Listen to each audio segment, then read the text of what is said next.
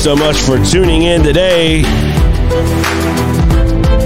It is Daniel Workman coming to you live from the Dream Imaginate Sports Studios, Tuesday, September the 10th, 8 a.m. on the East Coast.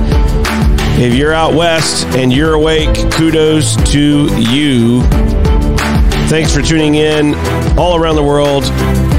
We really do appreciate it. Welcome into the show. Coming up in just a little while, we have Gabriel Penaloza.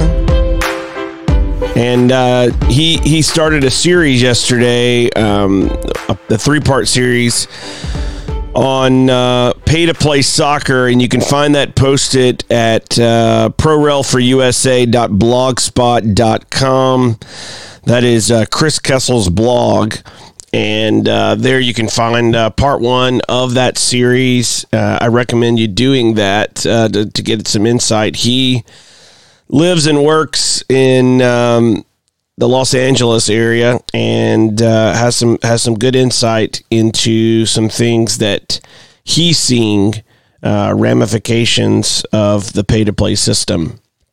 So I I challenge you to to, to take a read on that, and we're going to talk about that coming up uh, after the break. Uh, but before we do, um, Aspen Sports recently uh, released this is uh, September the 4th, so last week, um, an article entitled Staying in the Game Progress and Challenges in Youth Sports. And there's a few things here that stood out to me. Um, the Aspen Institute Sports and Society Programs Project Play discovered these trends within research of kids ages 6 to 12. So here's some of their highlights of the study. The percentage of kids playing team sports on a regular basis increased for the third consecutive year baseball, cheerleading, gymnastics, lacrosse, softball, swimming, tennis, volleyball, and wrestling all registered positive bumps. Yeah, I did not mention soccer. We'll get back to that. Fewer kids were physically inactive for the fourth consecutive year and multisport play continued to make a slight comeback. So, the Aspen Institute Sports and Society, this this organization studies the participation, the effects of youth sports uh, as one of the things that they cover. And in this study, they go on to identify some some issues. And they launched a project called project play 2020 and uh, one of the, the the kind of marketing or ad campaigns is called don't retire kid. And it raises awareness about gaps in the youth sports system that cause kids to quit sports or not start in the first place and solutions to keep them in the game uh, but major gaps remain. And here's a few insights. One, while regular sports participation increased to 38% in 2018, it's still far from the level of 45% in 2008. Kids from lower income homes are more than three times as likely to be physically inactive. Families are spending on average almost $700 per child for one sport each year, with some parents spending tens of thousands of dollars. So when we when we when you look at some of those things, there's there's a few things that stand out. We haven't even gotten into soccer, right? We're just talking youth sports in general. Soccer is in is in line with these general figures uh, and statements that, that they give at the beginning of this article. So, overall, participation levels have increased slightly for youth sports. Not in soccer. You also notice not in American style football, tackle football. neither of those sports saw an increase, they saw a decrease. Another thing that they are identifying is that kids from lower income homes are three times as likely to be physically inactive. So, why is that? Why are kids from lower income families three times as inactive? There's a few reasons. And I ran into some of these when I had started a, a non pay to play soccer club a few years ago. And when we went into that project, my my belief was that the the primary barrier to entry were were the fees, the club fees. And one of the things that Aspen uh, identified is that families are spending on average almost $700 per child for one sport each year. So I I looked at that and said, look, if we can just tackle that number, we can open the door up for a lot more kids. So we started this program. The idea was was not to try to make a massive club because for us every club uh, player was a a cost, an investment, an expense. Whereas when you're a pay to play club, every player is an income. It's the exact opposite. So we started the program with the idea not of having, you know, a thousand kids in the very beginning. It was let's run a pilot program with just a small number. So we had one single squad. We kept it small on purpose. And all of our coaches were volunteers. Uh, for our squad, we had three or four coaches, which you you would think, man, that's a lot of coaches. But you know, we were all, for the most part, dads or or big brothers, and and so we all kind of did our part to pitch in, and that kept the cost down so we could operate as a as a non pay to play club, and then we use sponsor money to cover any of our operating expenses, game expenses, etc. In that time, what we found this I'm not talking about Aspen, I'm I'm talking about us. What we found is that that helped a lot. That opened the door up. We could have conversations with a lot more kids. The majority of our players that played for us were not in the pay to play system. There were a few that came over. There were a few that played what what is often referred to as recreational soccer. So they're pay, paying, you know, eighty-five dollars or fifty-five dollars or sixty-five dollars for a season in the spring and maybe another season in the fall uh, with volunteer coaches. You know, all in-house. Um, you know, not playing kids in other other cities for the most part. So we had a few of those kids. We had a few kids that that were part of the pay to play travel club system, but most of our kids were not in any organized soccer at all. They were not playing recreational organized soccer. They were not playing uh, expensive pay to play travel soccer. They were not playing anything organized at all. They are the exact type of kid that this study has identified. Most of them, not all of them, but most of them, low income families not participating in organized sport. So, what we found when we got into that is that removing that fee meant we could have the conversation. But we also found that that did not by itself solve the problem. That this was a multifaceted problem that goes beyond a fee. And this is where pay to play clubs have, have, have got to do a better job. You will hear clubs make this proclamation that, you know, we have scholarships available. I mean, if you can't afford it, we have scholarships available. We'll try to work with you. Okay. That means you get to start having the conversation. This is what we learned. You can now have the conversation with that kid. Okay.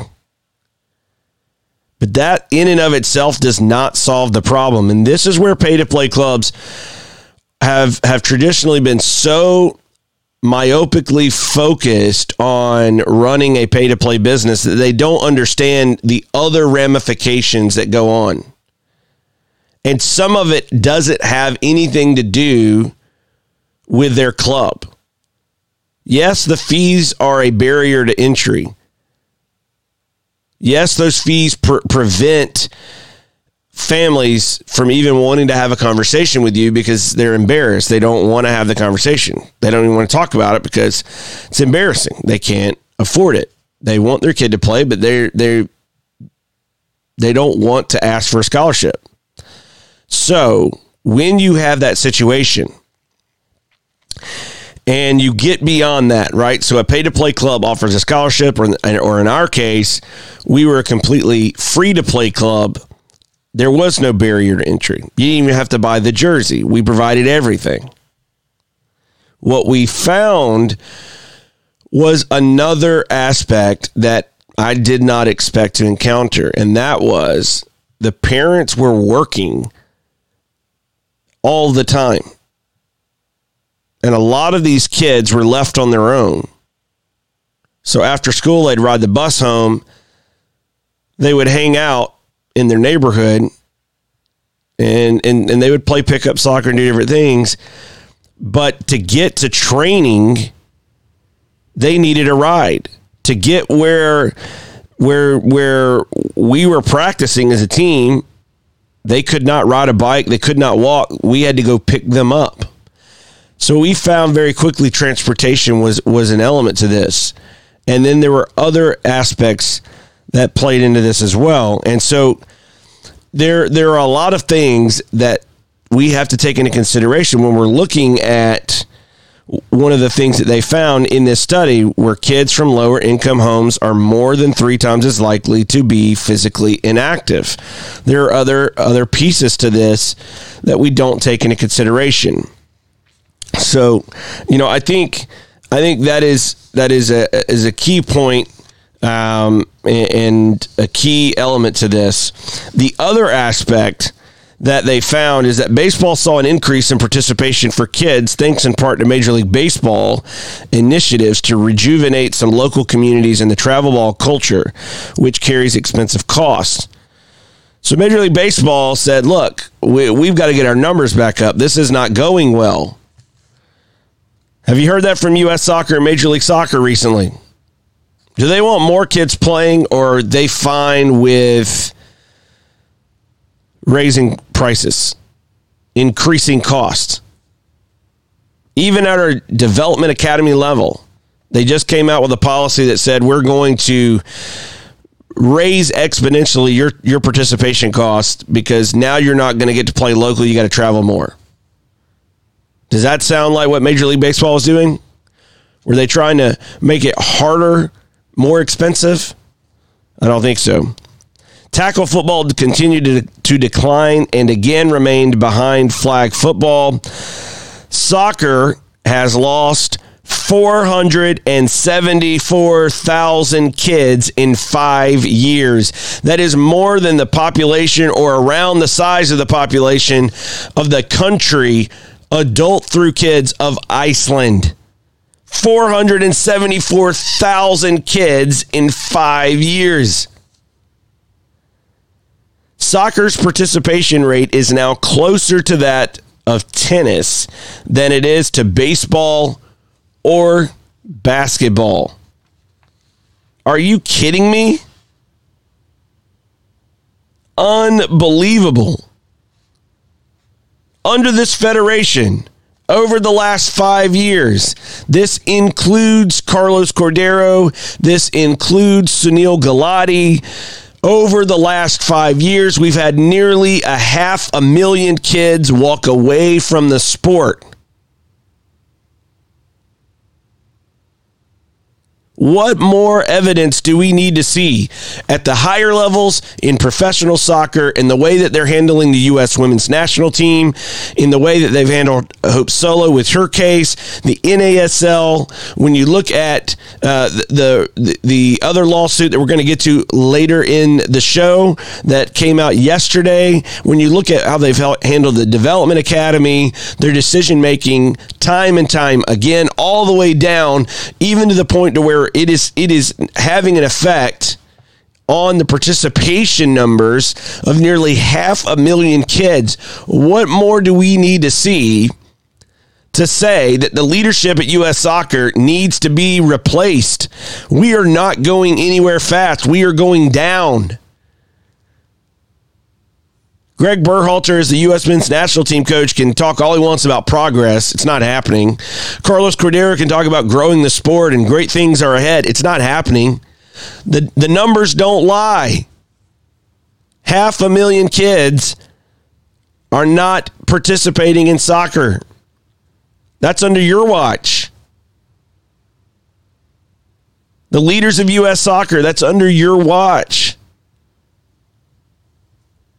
and it's ridiculous. It is absolutely crazy. Um, we, we we'll, try to get back to some of this later in in the show, but um, just unbelievable numbers of kids walking away from the sport. That that is a decrease in registrations. Half a million kids. Um, unbelievable.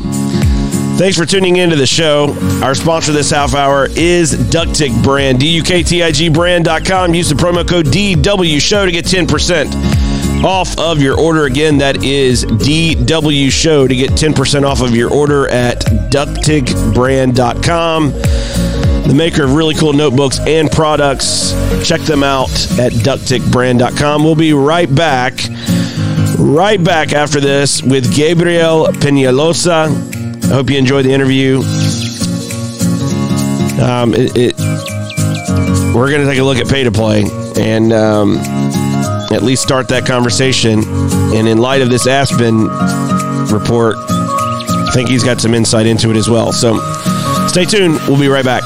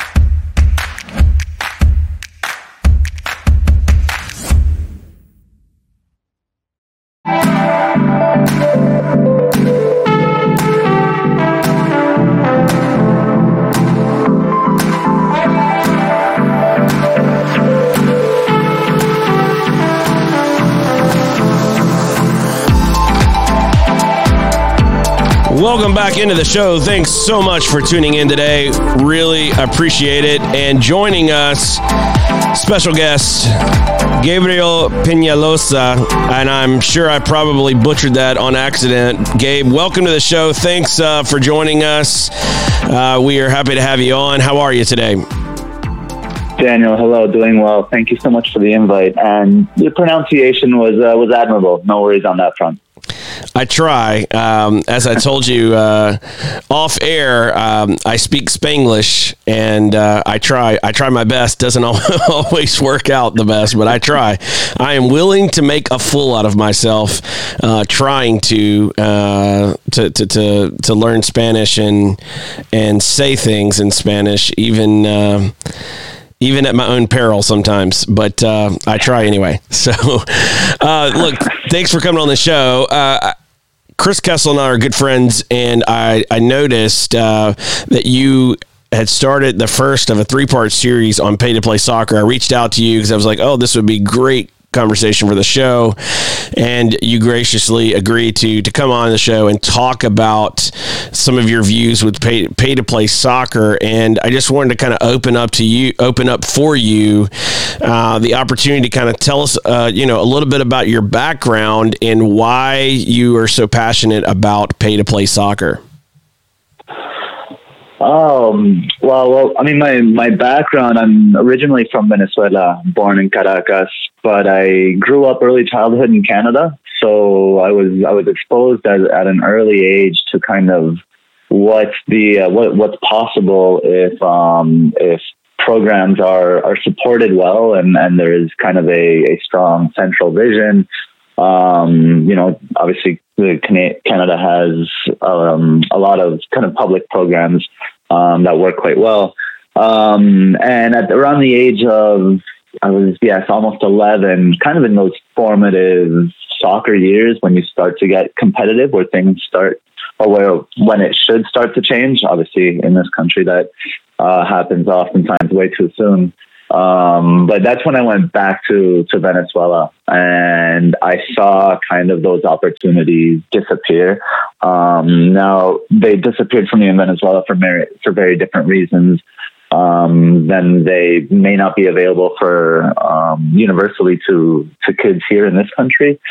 But that experience of being some of having something that with with which you identify so strongly uh, be ripped away um, is is a feeling of just unjust, uh, this um, kind of uh, unfairness of the world. Um, it's a piece of, and that's why you know I wrote in the article.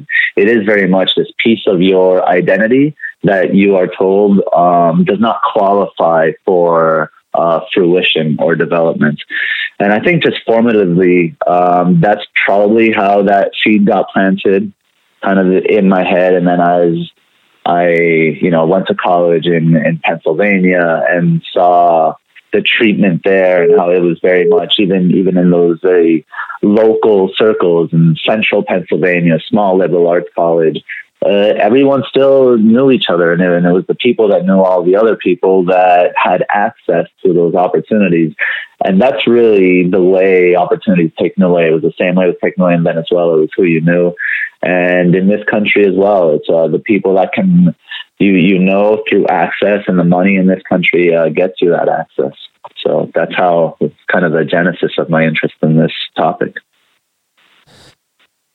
Now you grew up loving the game and and seeing the game, seeing different aspects of the game.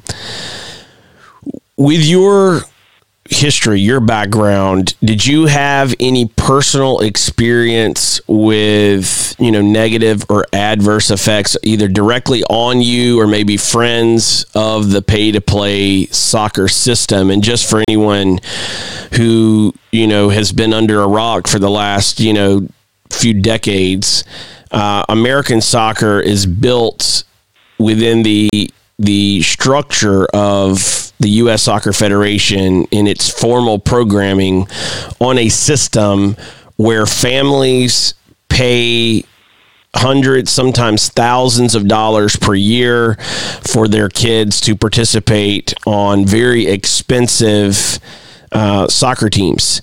So, did you have personal, you know, experience or or maybe friends that you know suffered as a result of the pay to play system?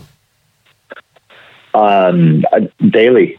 I I coached. I mean, I've I've coached kids from all over the city, um, and I've seen kids just leave the game because they can't they can't pay, and and clubs that justify it by saying, well, we give, um, yes, we charge whatever fifteen hundred or two thousand dollars a year um, to to be in our club and to, and to get uh, trained and coached.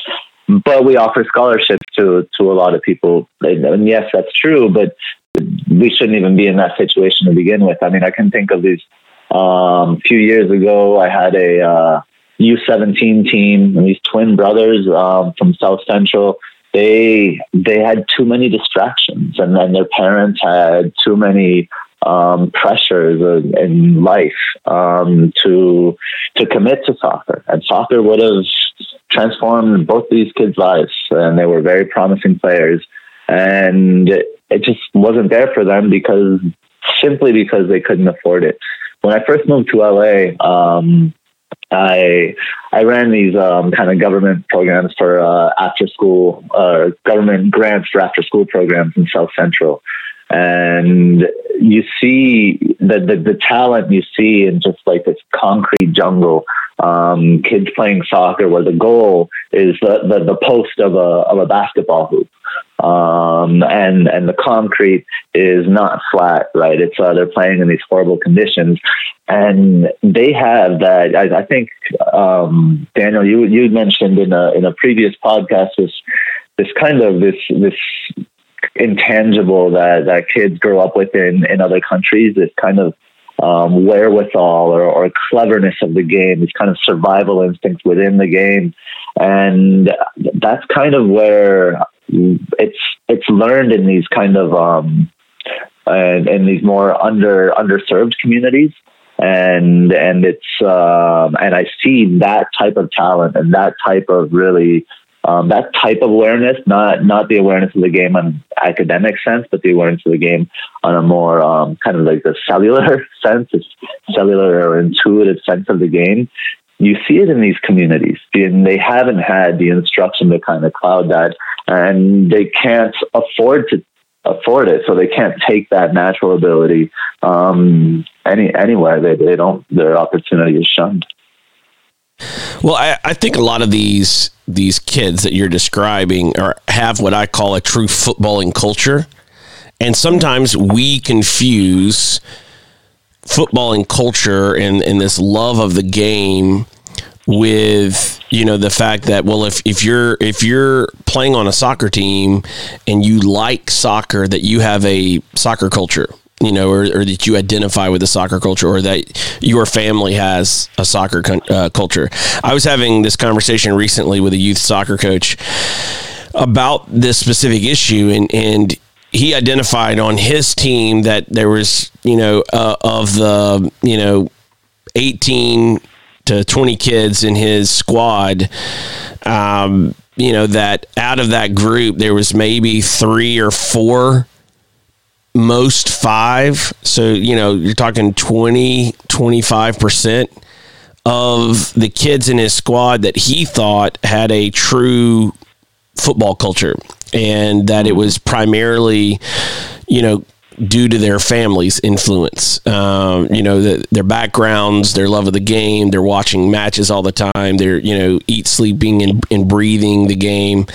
But most of his, his players were, were just not on that level. They, they would call themselves soccer players, but they're not really from a footballing culture. And, uh, and I think, I think when you see these kids, um, and and they're not just in LA and, and there's a lot of them there they're all over this country that don't have access uh, to the game. And you know, one of the things that I, that I learned uh, with a project that I ran uh, a few years ago was that it was it, it went beyond for us. Uh, personally, it went beyond you know finding ways to you know cover expenses, operating expenses of the team. Um, you know, where a lot of pay to play clubs, our club was not a pay to play club. Everything was paid for by sponsors. So the kids were not having to worry about forking out, you know, hundreds or thousands of dollars uh, for a uniform or anything. All that was given to them. But what we ran into also were logistics issues, which I think you also kind of hit on with those two two brothers, uh, which is you know family work schedule and others, where we had to really go out of our way to even provide transportation, um, mm-hmm. you know, for kids to get to practice. What what are some other things that you see on a regular basis in terms of detrimental effects of pay to play uh, soccer on kids? Is it racial? Is it is it you know? Um, do you think that that's a, a, part of it that it's intentional, uh, or do you think it's just a, a byproduct of the system? Are there other things that you see uh, involved, or or other repercussions of pay to play uh, in, in, your community? Hmm. Um, yeah, it's I, I do think there are, I mean, whenever you have any uh, kind of economic element, um, you will inherently have a, a racial element, um, given the, the, obviously the um, income inequality in the country. Um, but I, I think I would say really what what comes to mind for, for me is when, when we're talking about that soccer culture, just the, the whole just by if, if you the pay to play system is inherently contrary to the most fundamental culture of soccer right? So the soccer is a it's a very simple game right? It's a it's a rectangle um, couple goals and a ball right? Um, and and the the beauty of the game right is is the intentionality with which uh, we play it, right? So the, the movements that we make on the field, we, they, we, we never make a movement in isolation. We're always thinking about other people and how our actions are going to impact other people. Um, if we if we want another player to do something to move into a certain space, well, if we move into one, one space, that might entice them to move into that space. And having this kind of just an intuitive connection with other human beings, um, I think is really the fundamental culture of soccer. So to have, to turn that into a pay to play system is really a perversion of the sport. Um, and then, so it's no wonder that the the culture of the sport gets perverted along the way because that's the system within which that culture is operating. Yeah, I mean, I, I definitely uh, follow your, your train of thought there, and I and I think it's an important point that you made.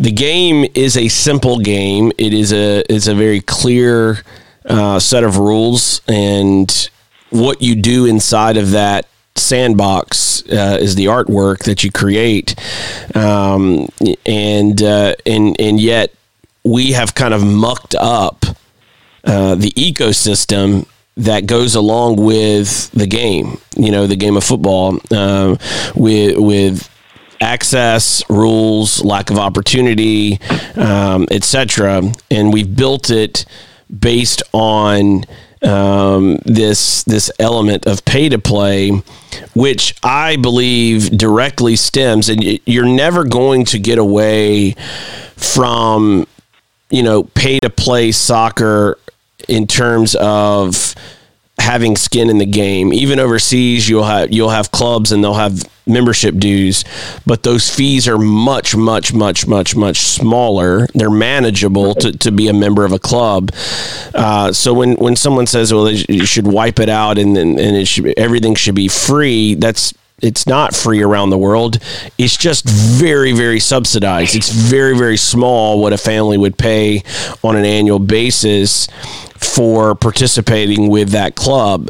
The difference is the ecosystem that allows that type of subsidization uh, and subsidizing of of players and player access, and that that system is having an ecosystem of open access for the clubs has this carry on effect of open access for the players um, with, with a, a much lower financial burden for the players. So just by having a club in Portugal be in the, the Portuguese system of of promotion and relegation and access based on sporting merit, that club through revenue sources that go beyond what what a family's burden is for the child is able to receive enough revenue to then be able to um, subsidize some of those costs. You also have, and an, another uh, element to this is that coaches in Europe, uh, especially in academies, if you're if you're at a smaller club, for example, are not paid near as much as what they're p- paid in the U.S. And so you have lower overhead as well. Um, and yet these clubs keep churning out professionals and better quality soccer than what we see over here in the U.S. Um, and and I think that's an element of of you know when we're looking at pay to play soccer that we we can't overlook the the ecosystem that has created a necessity of these clubs to, to be able to survive and operate uh, is to charge families because they don't have any other revenue sources uh, from from the game itself. Now they could go do some other things, like they could figure out a way to run a, a, a local business that the proceeds could go and, and, and fund the club. There's other things they could do to get creative. I, I fully accept that, uh, and and am a big believer in in using your entrepreneurial spirit to find creative solutions for that. However, the ecosystem of U.S. soccer uh, should be helping. Uh, alleviate the burden on these families by creating more access for the clubs, which would then uh, you know, de- reduce the amount of money that a family would have to pay. What what do you see in that regard in terms of sporting merit, promotion, relegation, and open access for clubs having an effect on the ability to to reduce those financial burdens for families? I mean, it, I, I, think um, I think you said it well. Everything is in in the ecosystem. Um, you know, the it's you you kind of only sometimes we only believe what we can see. So if our if our ecosystem is not one that provides opportunity, um, we don't see the experience as one of opportunity or one, and so we therefore don't want to feel creative right? Because um, if there's opportunity, then we're going to find creative ways to try to maximize the opportunity for us, and that, that kind of keeps our our interest going, and it, and it helps us develop mastery and all and all of these things.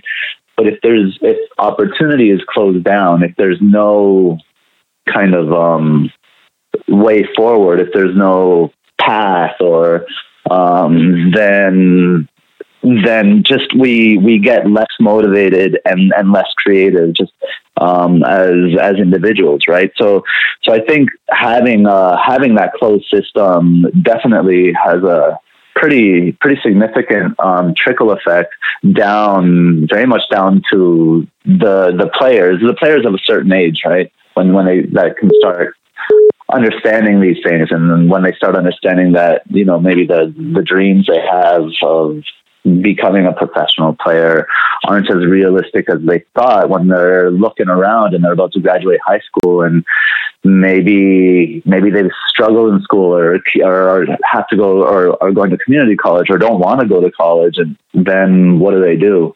Um, they're kind of there's nowhere else for them to go. So, um, having an ecosystem that suppresses opportunity, I, in, in my opinion, will then suppress kind of um, realization and realization, creativity and talent, um, and self realization uh, within within the sport. Well, I, I look forward to uh, to reading the rest of your series. You, have already published part one on uh, Chris Kessel's blog, uh, prorel4usa.blogspot.com, and uh, it was a it was a, a good you know first entry into into the series. Uh, I look forward to reading the other two. Uh, how can people connect with you uh, online, Twitter, however uh, that that you connect with people, so that they can uh, be able to interact with you, uh, you know, find out when when the, the next part of the series is going to come out, and you know, and, and, trade some thoughts back and forth. Yeah, I'd be happy to. Um, so my uh, I'm I'm on Twitter. I'm very much involved in the fantasy Premier League community. Um, I do have a podcast in uh, in FPL uh, called the FPL Roundtable, but I can be found on Twitter at F as in Frank, P as in Peter, L as in Larry, and then the word lens um, at FPL Lens on on Twitter. Um, and and this is the uh, the promotion relegation and opening U.S. soccer and reforming U.S. soccer as a community that I've recently you know begun to uh, become involved in, with, and I'm actually really appreciating it. Um, really appreciate uh, Chris Kessel for giving me that platform. And yes, this is the first of three articles um, kind of wrapping up the system of kind of overall equity in soccer in the U.S. and seeing seeing that as the the real identity of the sport. And if we can be more equitable in our practices in the sport and be more inclusive, um, that's then then I think all of us, and this is why we kind of fight this fight, is all of us see the, the real opportunity for the sport in this country. Well, I think uh, I think you, you started off with a, a good part one of the series. Uh, I think you've got some good insight, and you're you're in in the hotbed of American soccer in terms of uh, youth soccer, both within the U.S. soccer system, but also the ecosystem that exists outside of U.S. soccer. Uh, that might be the most vibrant uh, hot pocket for that in America as well. There in uh, Southern California. So, good luck in your work, coaching, and being involved in the community, but also with this project. We look forward to following it, and, and thanks uh, for joining the show. Thanks, Daniel. Appreciate it. Bye bye. Thank, thank you. That is Gabriel Penaloza, and again, probably butchered his, his name, but uh, I try. Uh, thanks for tuning in, and uh, we'll be right back after this.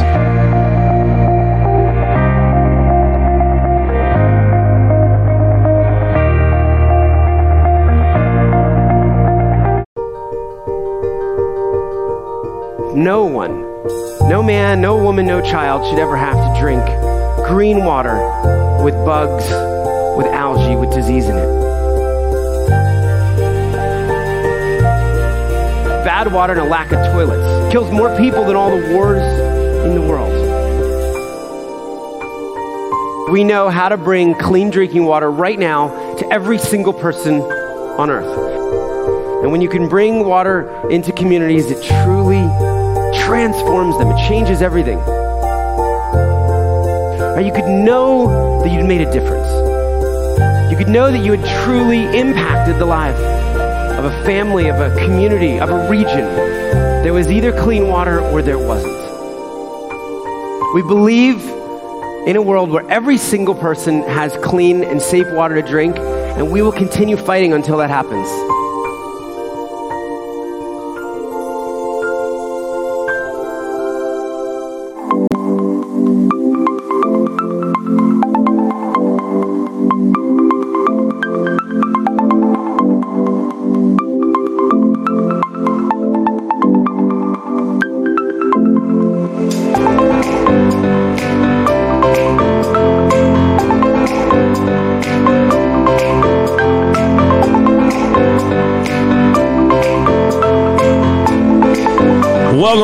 The show. Thanks so much for tuning in this Tuesday, September the 10th.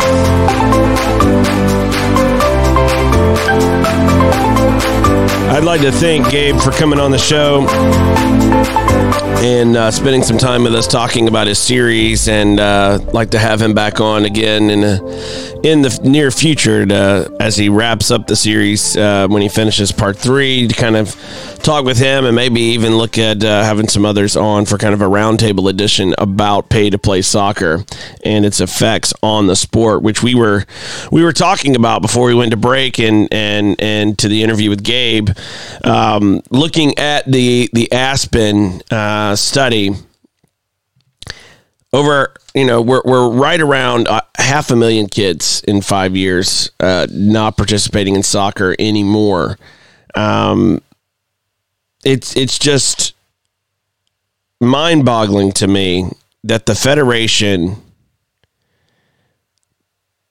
does not realize that the house is on fire. I mean, lawsuit after lawsuit, which we're about to get to a new one. When you look at the participation numbers, when you look at the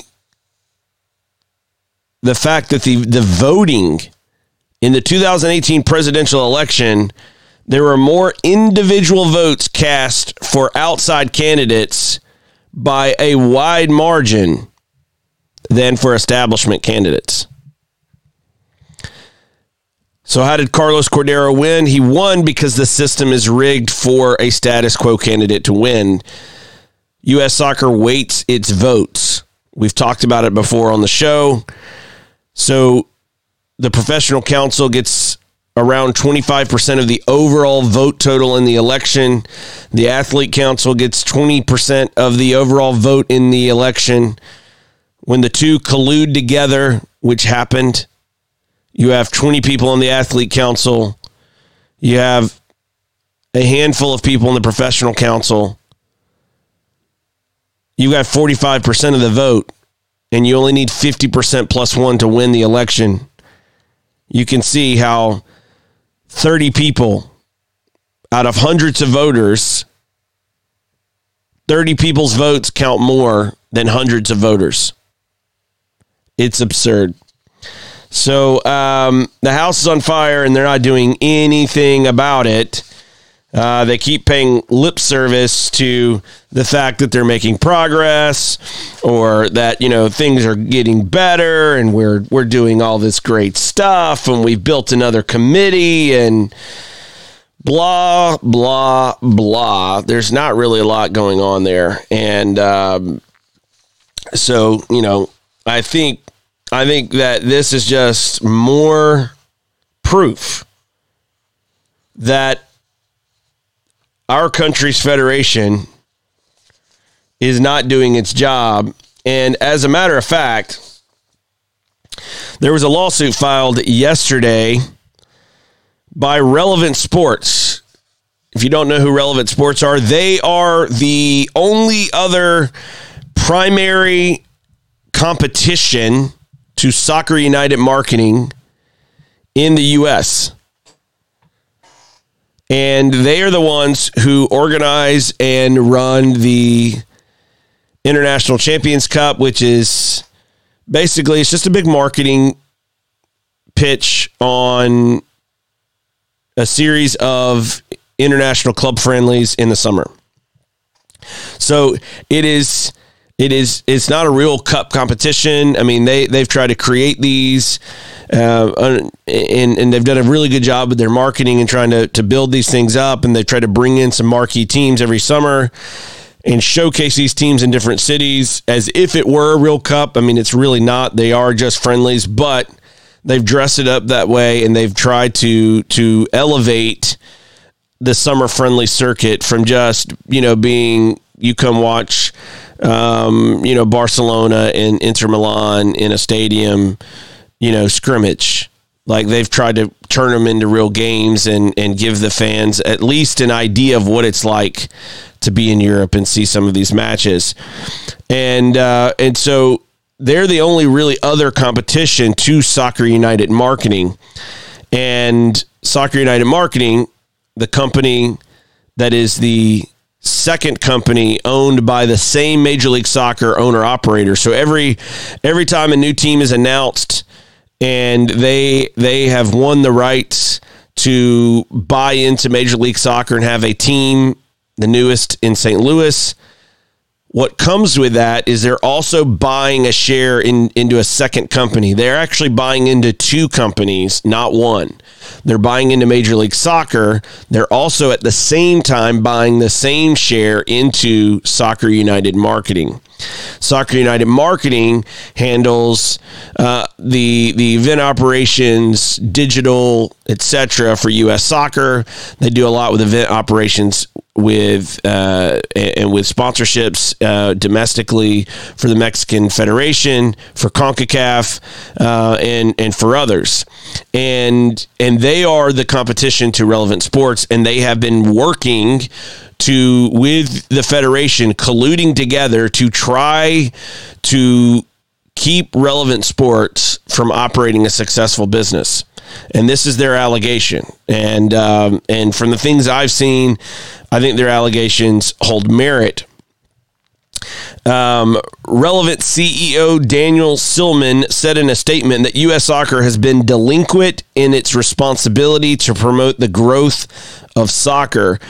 Quote, for decades, the U.S. has shared its professional sports leagues with fans from all corners of the globe, while the U.S. Soccer Federation has deprived our fans from seeing the highest level of soccer.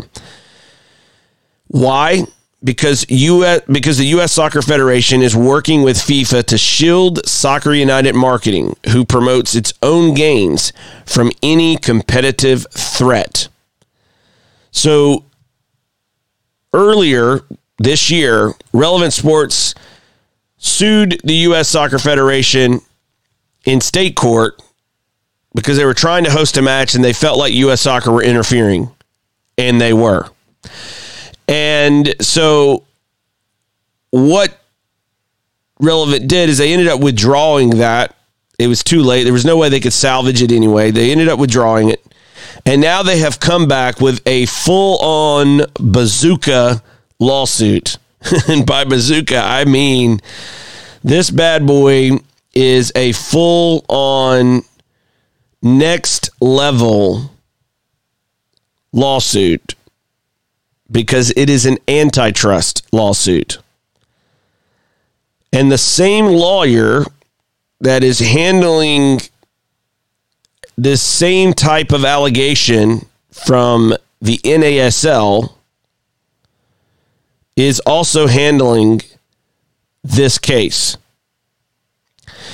So there's two antitrust law, law uh, lawsuits. One is the NASL, and now Relevant Sports, also represented by Jeffrey Kessler and his law firm, are bringing their own antitrust lawsuit. So, what we are seeing is a systematic systematic interference against competition. Why? We talked about this last week, but I want to get back to it now, which is this. Why are these things happening? Why is the U.S. soccer voting set up the way it is to rig elections where 30 people can can elect the status quo candidate while hundreds vote for change?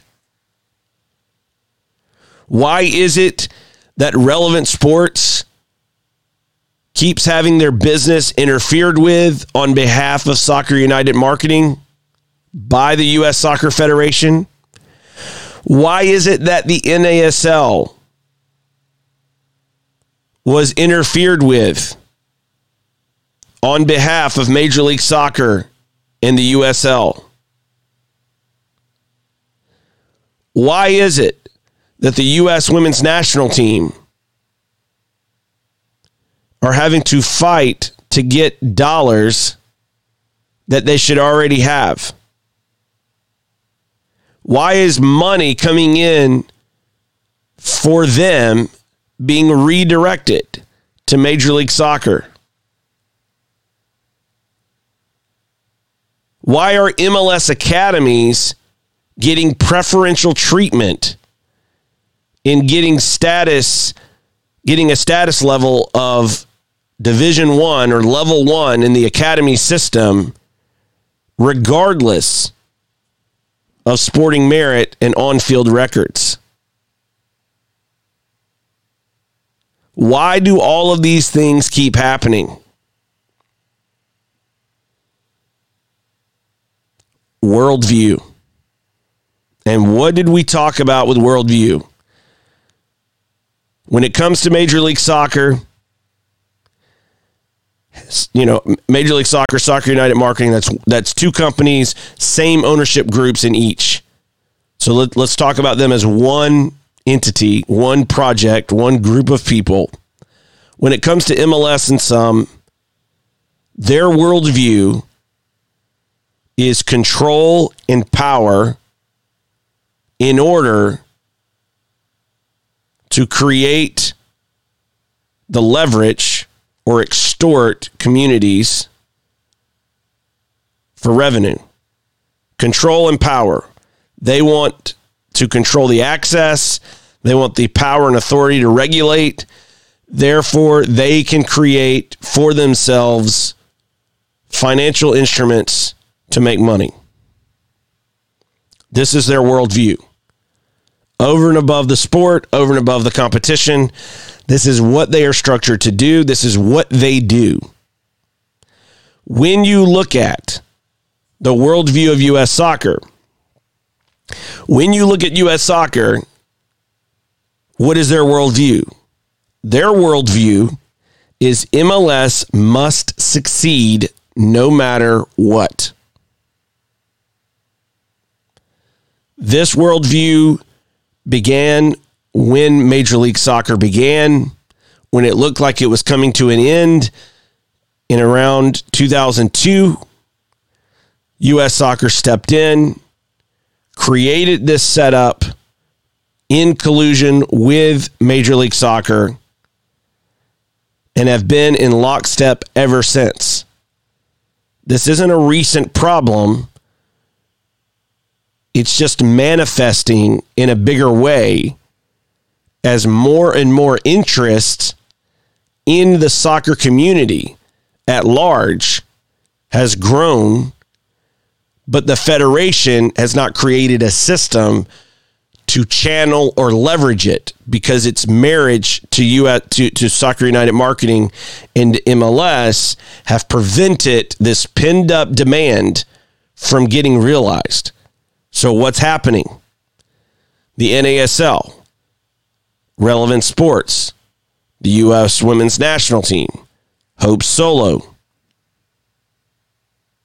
You see youth clubs with solidarity payments and training compensation. All of these elements are coming out. Why?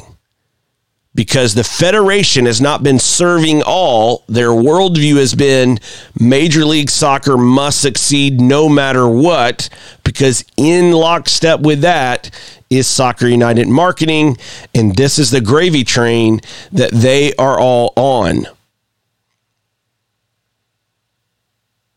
So, anyone that comes in the way of that, anyone who is in the way of that, is a threat and must be dealt with.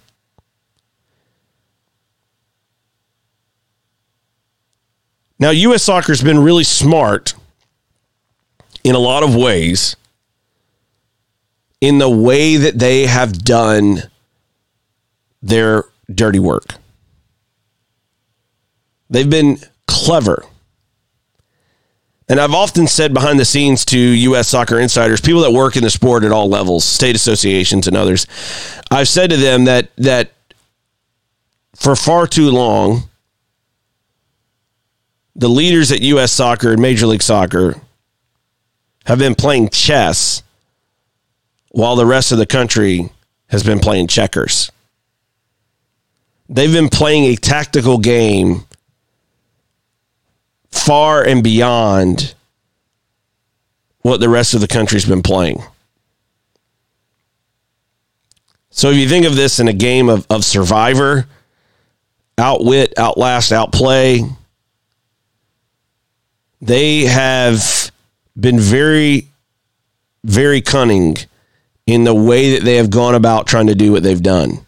And it's proven to be to be very difficult so far to to prove to catch them with a smoking gun because they've been very very smart in the way they've gone about doing their obstruction